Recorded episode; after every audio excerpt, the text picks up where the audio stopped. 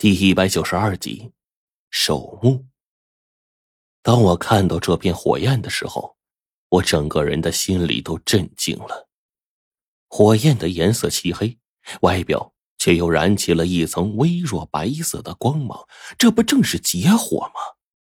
胡老道以前不是没有跟我说过，妖鬼每隔几十年就有一劫，僵尸也是一样，每一次突变。化作更深层次的东西的时候，都会遭遇各种的打击。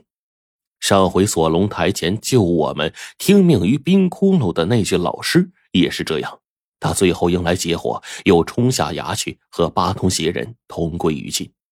这种劫火简直就是妖邪的克星，可竟不成想，眼前这劫火竟然是从我身上这个看起来没啥用处的龟甲上散发出来的。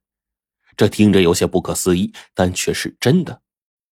我看着眼前发生的景象，结火开始四散蔓延，燃烧的越来越旺，一冷一暖两道气流形成的气场，竟然开始在整个大殿当中不停的盘旋。这就是风水中的气吗？平时跟着师傅学习寻龙望气，可直到今天，我才第一次感觉到风水当中这阴阳二气。竟然是这个模样。伴随着那枚掉落在地、平淡无奇的龟甲，这大殿里整个就是一个鬼哭狼嚎啊！所有的东西都在这时发出了哀嚎声。正中那口红木棺材的光芒变得越来越强盛，红的简直是要爆炸一样，就好像是红炉子里烧红了的烙铁，恐怖如斯啊！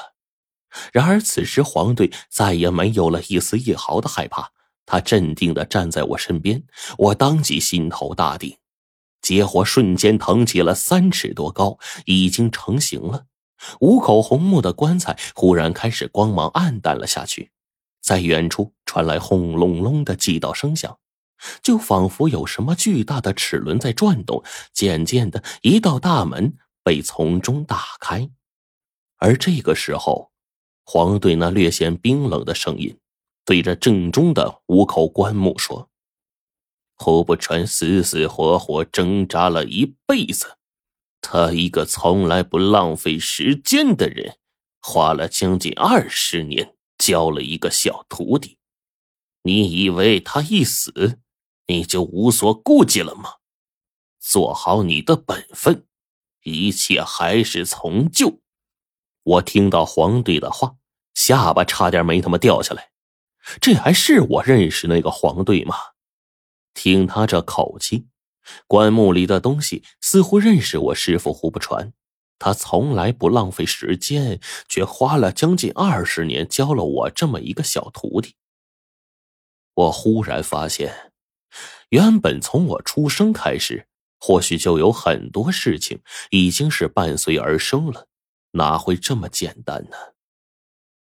我心口处的鳞片，从小到大找上来的师傅，还有原本素未谋面却忽然打电话叫我去接他的冰窟窿，我这一刻才注意到这些细节。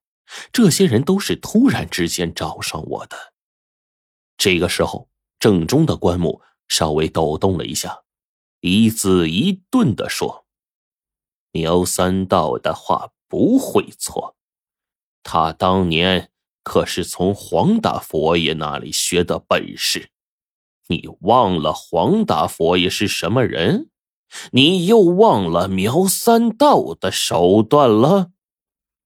苗三道，一九一八年病死，跟胡老道是朋友至交的那个人，现在苗一峰的爷爷本儿，这事儿是越来越乱了。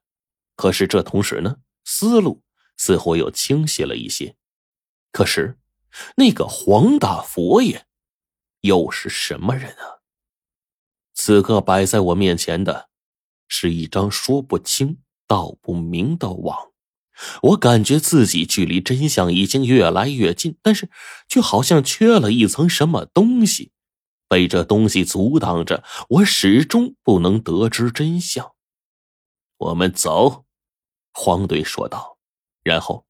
他领着我和白程程继续往前走去，一路上依旧没有什么光亮，但是黄队能看见，所以他一直往前走，给我们带路。我似乎感觉进了这扇大门，然后在一个类似迷宫一样的位置里乱绕着，就好像已经到了矿洞似的，四处都是松软的土坯，踩在上面让人很放松。然后，我们就到了其中的一个石室。我感觉黄队拽了我一把。然后我躺进一个狭窄的地方，这玩意儿我一躺进去就明白了，这不就是当初冰窟窿躺进去的那个薄皮棺材吗？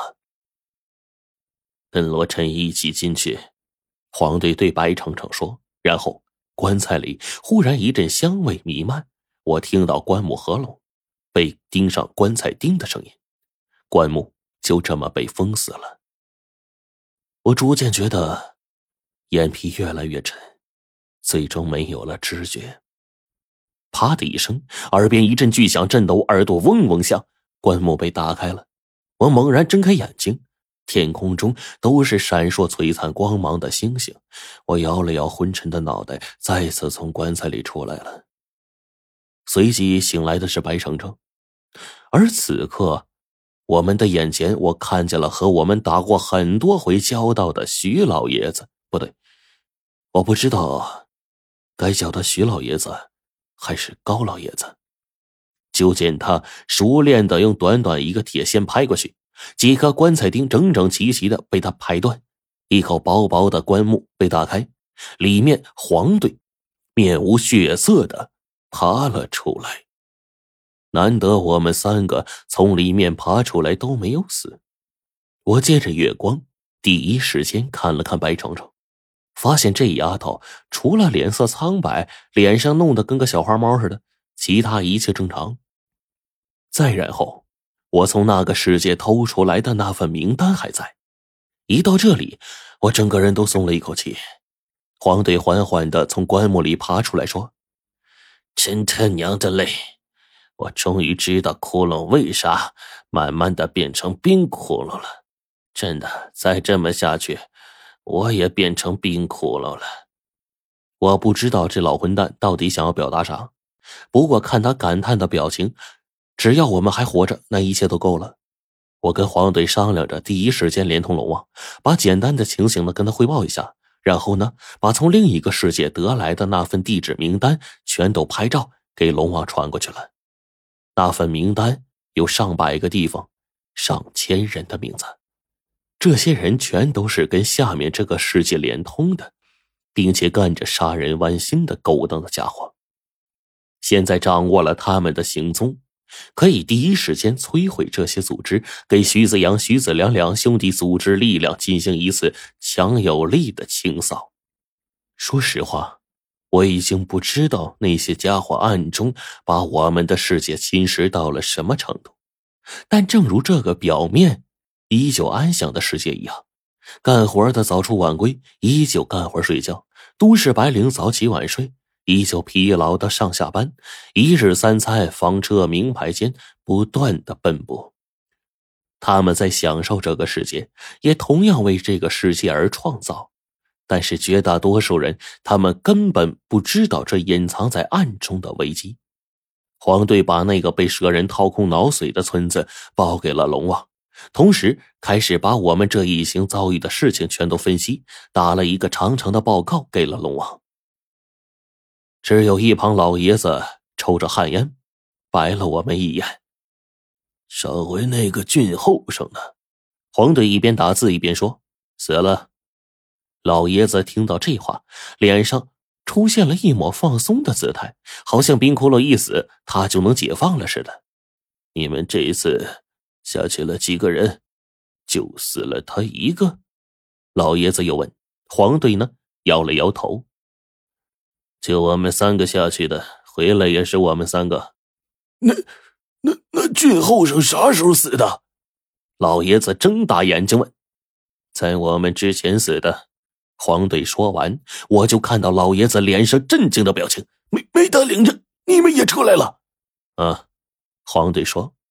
就这一个“嗯”字，老爷子原本放松的脸上又布满了沉重。我笑着跟老爷子打招呼：“徐大爷，啊，还是高大爷，还能晚上能不能让我们再借宿一宿啊？是啊，大爷，让我们再住一晚吧。难得再出来呼吸到这么新鲜的空气，白程程是眉眼如画，卖萌撒娇。老爷子摆了摆手：“得了，你们别再给我拽什么文了，要住就住，随你们婶儿走。哎呀，那地儿啊，少下去吧，你们总得让我多活两年呢。”老爷子，守灵人当的有些年头了吧？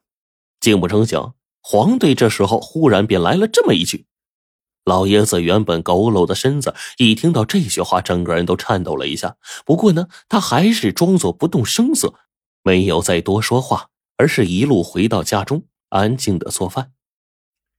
我跟白程程把东西收拾了一下，在厨房跟老爷子打下手。晚上做好了米饭，弄两个素菜，我们四个人呢凑在一个桌子上。”看到远处村子里亮起的灯越来越少，我就问老爷子：“村里的人又走了好多呀？”“嘿，死了。”听到他的话，我大觉不可思议啊！上回来的时候是在几个月前，村子里不见了很多人，但还是有一些的。可是这一次村子里啊，只剩下稀稀拉拉的两三户人家。村子里本来人就不多，一次死这么多人，这减员速度也也也太快了点吧？